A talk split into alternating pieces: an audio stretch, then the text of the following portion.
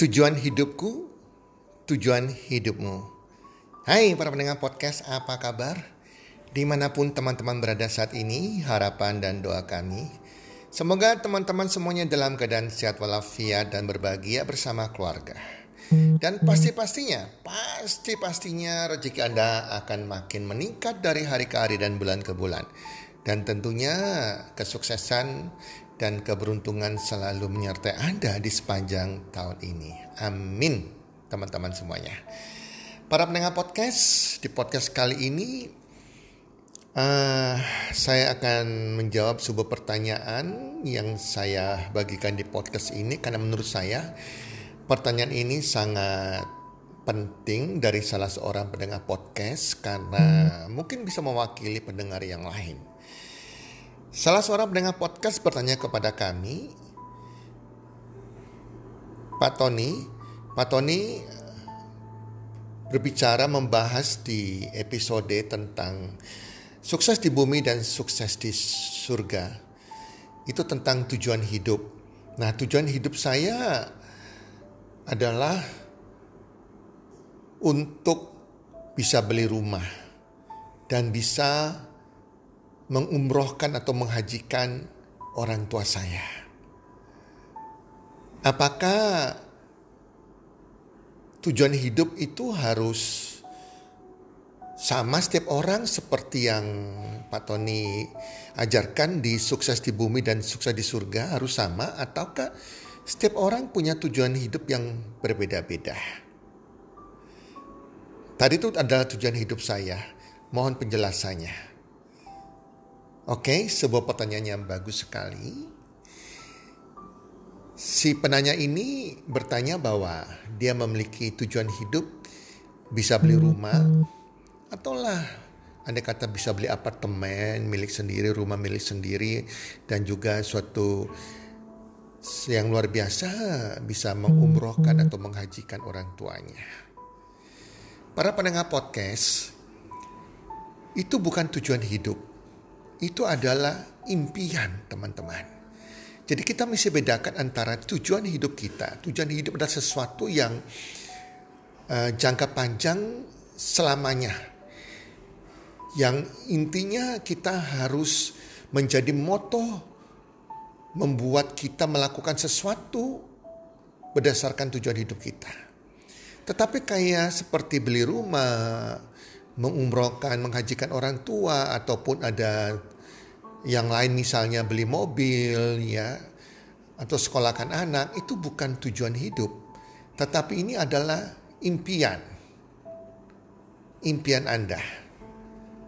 Nah itu bedanya teman-teman ya. Jadi banyak orang nggak tahu sekali apa sih tujuan hidup seseorang tetapi kalau tujuan hidup Anda itu sudah benar yang saya ajarkan tadi Anda lakukan ada tiga hal tersebut di podcast Sukses di Bumi dan Sukses di Surga, maka Anda beli rumah, Anda umrohkan orang tua Anda, semua cita-cita Anda akan tercapai teman-teman. Oke saya ulangi lagi. Tujuan hidupku dan tujuan hidupmu kita harus punya kalau kita mau sukses. Orang sukses semuanya itu punya tujuan hidup. Ini istilahnya kayak gambar peta.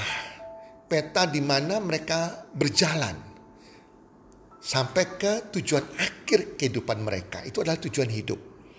Ya, jadi setiap orang harus punya, semua orang sukses harus punya. Kalau kita nggak punya tujuan hidup, maka hidup kita bingung, kita nggak tahu ke mana, kita akan salah jalan dan akhirnya kita menyesal di hari tua. Semua orang yang di hari tuanya miskin, menderita, karena mereka tidak punya tujuan hidup yang jelas sejak mereka muda. Dan pada waktu saya bekerja di organisasi Nilaba, saya pernah mensurvei ratusan orang. Dan semuanya tidak punya tujuan hidup yang jelas teman-teman. Yang mereka punya adalah dream, impian, keinginan.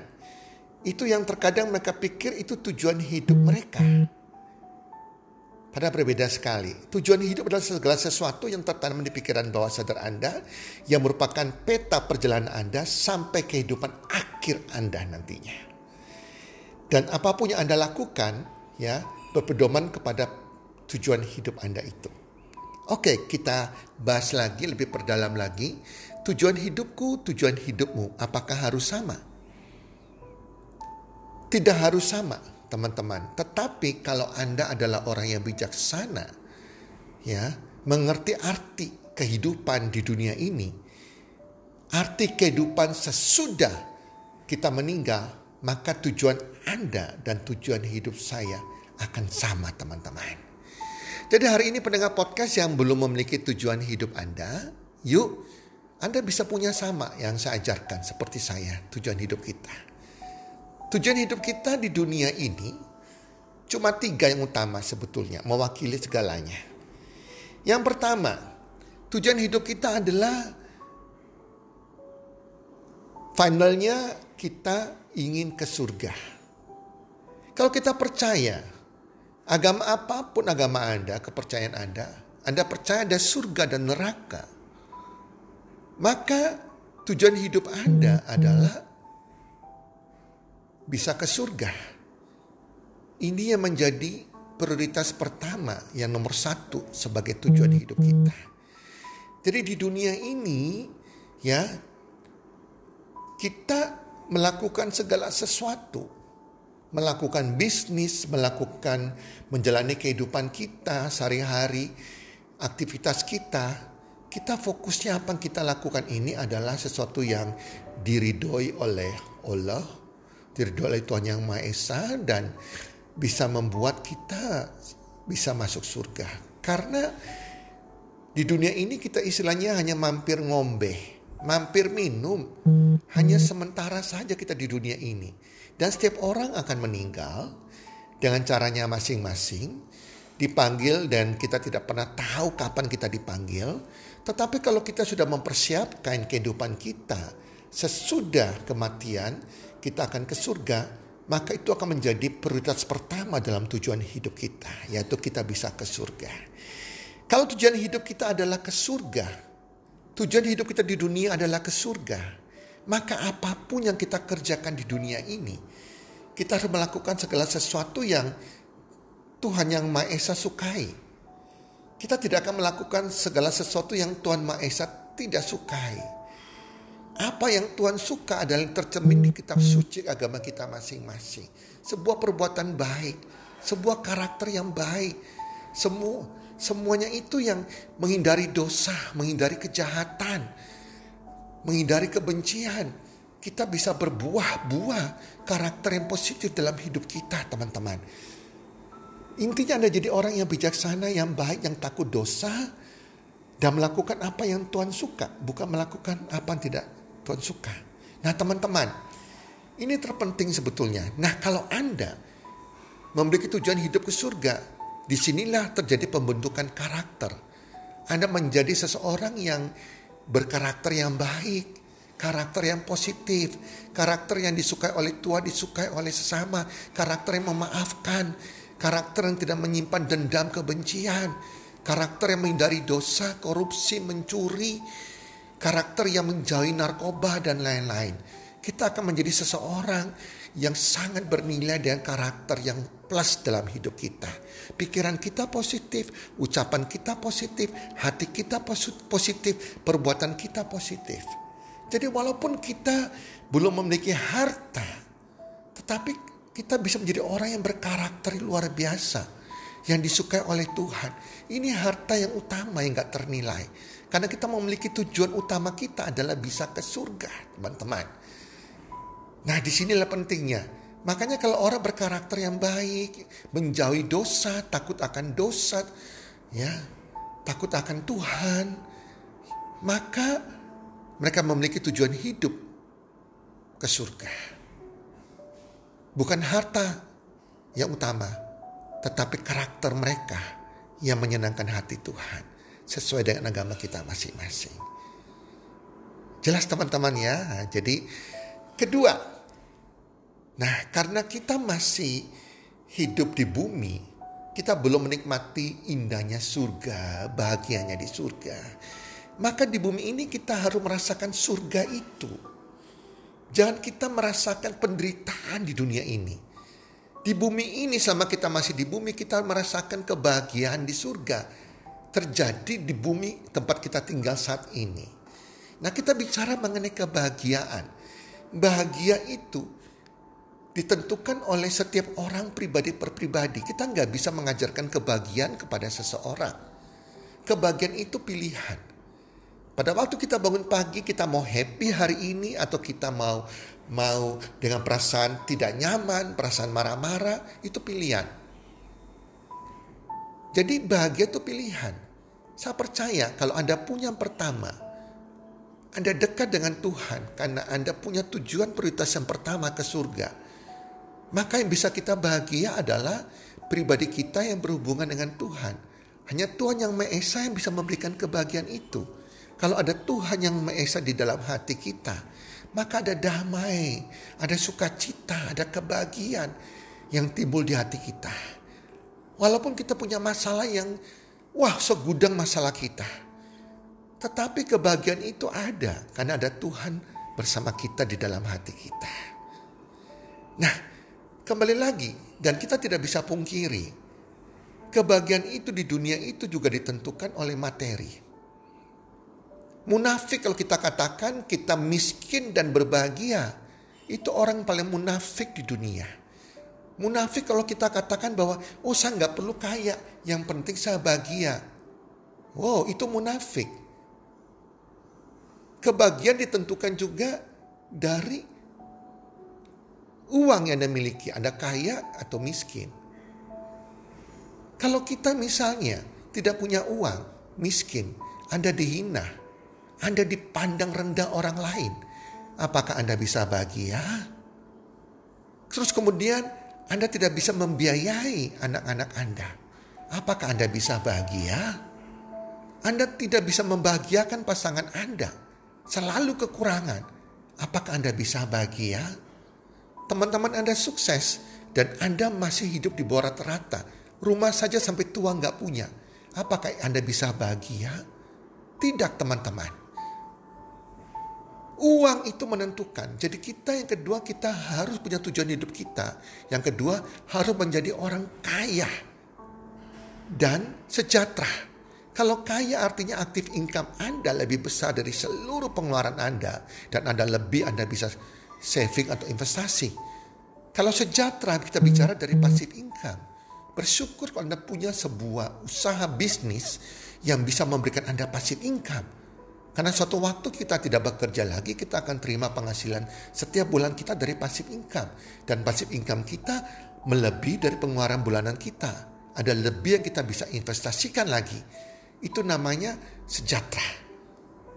Nah makanya kalau tujuan hidup kita yang kedua untuk kaya dan sejahtera, maka kita akan fokus menjadi kaya dan sejahtera. Kita akan fokus jangan sampai penghasilan kita itu tidak bisa memenuhi kehidupan kita. Tidak ada yang lebih untuk kita saving maupun kita investasikan. Nah kalau orang gak punya tujuan kedua ini, dia akan bekerja seumur hidup sebagai seorang pegawai. Maaf kata, saya akan bicara sesungguhnya banyak 95% orang gak punya tujuan hidup, dia nyaman dengan pekerjaan dia. Dia comfort zone sebagai pegawai. Dia nyaman juga dengan hidup pas-pasan. Dia nyaman juga tidak bisa memenuhi impian dia. Dia nyaman juga yang gajinya setahun naik mungkin 10%, bahkan mungkin tidak naik gaji. Jadi hidupnya sampai tua akhirnya hanya pas-pasan. Karena dia tidak punya tujuan hidup yang kedua ini, menjadi kaya dan sejahtera. Teman-teman, mother of the dream, induk segala impian itu adalah uang teman-teman. Jelas teman-teman, jadi contohnya kalau Anda kepingin misalnya beli rumah itu impian. Anda kalau gak bisa punya tujuan hidup kedua ini menjadi kaya dan sejahtera, bagaimana Anda bisa beli rumah mewujudkan impian Anda? Jadi tujuan kehidup yang kedua ini membuat impian Anda tercapai. Jadi bedakan antara tujuan dan impian. Anda mau umrohkan orang tua Anda, mau naikkan orang tua Anda haji, mau mensekolahkan anak Anda yang terbaik. Semuanya itu kan ujung-ujungnya kan pakai uang. Maka induk segala impian adalah uang. Kalau Anda tidak punya tujuan yang kedua, jadi kaya dan sejahtera, maka tidak akan tercapai semua impian Anda, teman-teman. Tetapi kalau Anda punya tujuan yang kedua ini jelas sekali untuk kaya dan sejahtera, agar Anda merasakan surga di bumi ini. Karena kita masih hidup di bumi belum meninggal, maka Anda akan punya tekad tujuan menjadi orang kaya dan sejahtera. Anda tidak terima kemiskinan Anda. Anda akan punya tujuan setiap bulan terjadi penghasilan naik. Penghasilan saya naik 10%. Nah itu ada ada teman-teman. Bayangkan kalau Anda punya tujuan hidup jelas untuk jadi kaya, maka Anda akan melihat penghasilan Anda harus meningkat bulan ke bulan. Anda tidak akan terima hanya setahun aja meningkat 10% dan bekerja ke orang. Anda akan berusaha mencari pasif income. Karena Anda tahu suatu waktu Anda tidak akan bekerja, anda akan tua, Anda tuh butuh penghasilan pasif income. Nah itu kalau Anda punya tujuan yang kedua. Kalau tidak Anda lewat. Waktu lewat Anda menyesal kemudian. Semua impian Anda tidak mungkin terwujudkan. Jadi untuk mewujudkan impian Anda, apa pun impian Anda itu, adalah Anda punya tujuan hidup di dunia ini yang nomor dua tersebut. Yang nomor tiga adalah kita menjadi berkat bagi banyak orang. Istilah kita mengumpulkan harta kita di surga. Tujuan kita yang ketiga adalah kita menjadi berkat bagi banyak orang. Kita melakukan banyak aksi sosial. Kita menjadi orang yang signifikan. Signifikan adalah orang yang sudah kaya dan sejahtera. Dan dia ada sisihkan penghasilan dia untuk membantu orang-orang kurang beruntung. Fakir miskin, anak yatim, para janda-janda tua, orang-orang jompo yang sudah bisa kerja lagi teman-teman. Karena kita tahu apa yang kita tabur di dunia kebaikan ini, kita akan panen di surga. Saya percaya kita bisa masuk surga. Harta kita akan banyak di surga. Nantinya karena ada amal baik perbuatan kita yang masih di dunia ini. Itulah sebabnya tujuan hidup kita di dunia nomor tiga adalah kita menjadi orang yang signifikan, orang yang bisa memberkati orang-orang kurang beruntung. Sehingga pada waktu kita meninggal, amal perbuatan baik yang kita tinggalkan itu harta yang utama. Orang akan terkenal dengan semua perbuatan baik kita. Karena pada waktu kita meninggal, kita tidak membawa harta. Harta uang, rumah kita, kendaraan kita tidak sama sekali. Kita hanya bawa dibungkus kain, dibungkus pakaian kita dan kita jadi debu. Harta tertinggal adalah amal baik perbuatan kita. Itulah para orang-orang hebat di dunia. Ya, Bill Gates ya. Terus Mark Zuckerberg, orang-orang terkaya di dunia, ya Warren Buffett, mereka punya yayasan. Yayasan untuk membantu orang-orang yang kurang beruntung, yayasan amal teman-teman. Itu contohnya. Jadi teman-teman, itulah tiga tujuan hidup kita selama kita ada di dunia ini. Itu tujuan hidup saya. Dan bisa menjadi tujuan hidup Anda. Karena ini adalah tujuan hidup setiap orang bisa sama. Karena ini tujuan hidup yang benar. Yang kita bisa sukses di bumi dan sukses di surga, teman-teman.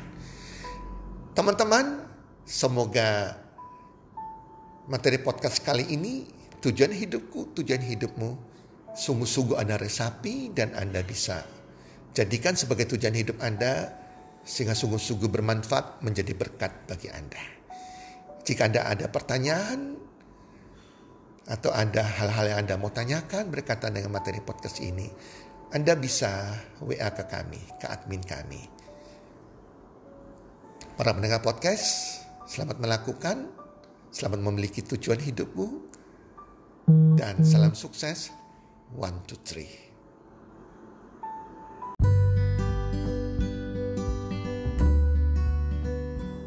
Terima kasih sudah mendengarkan podcast kami.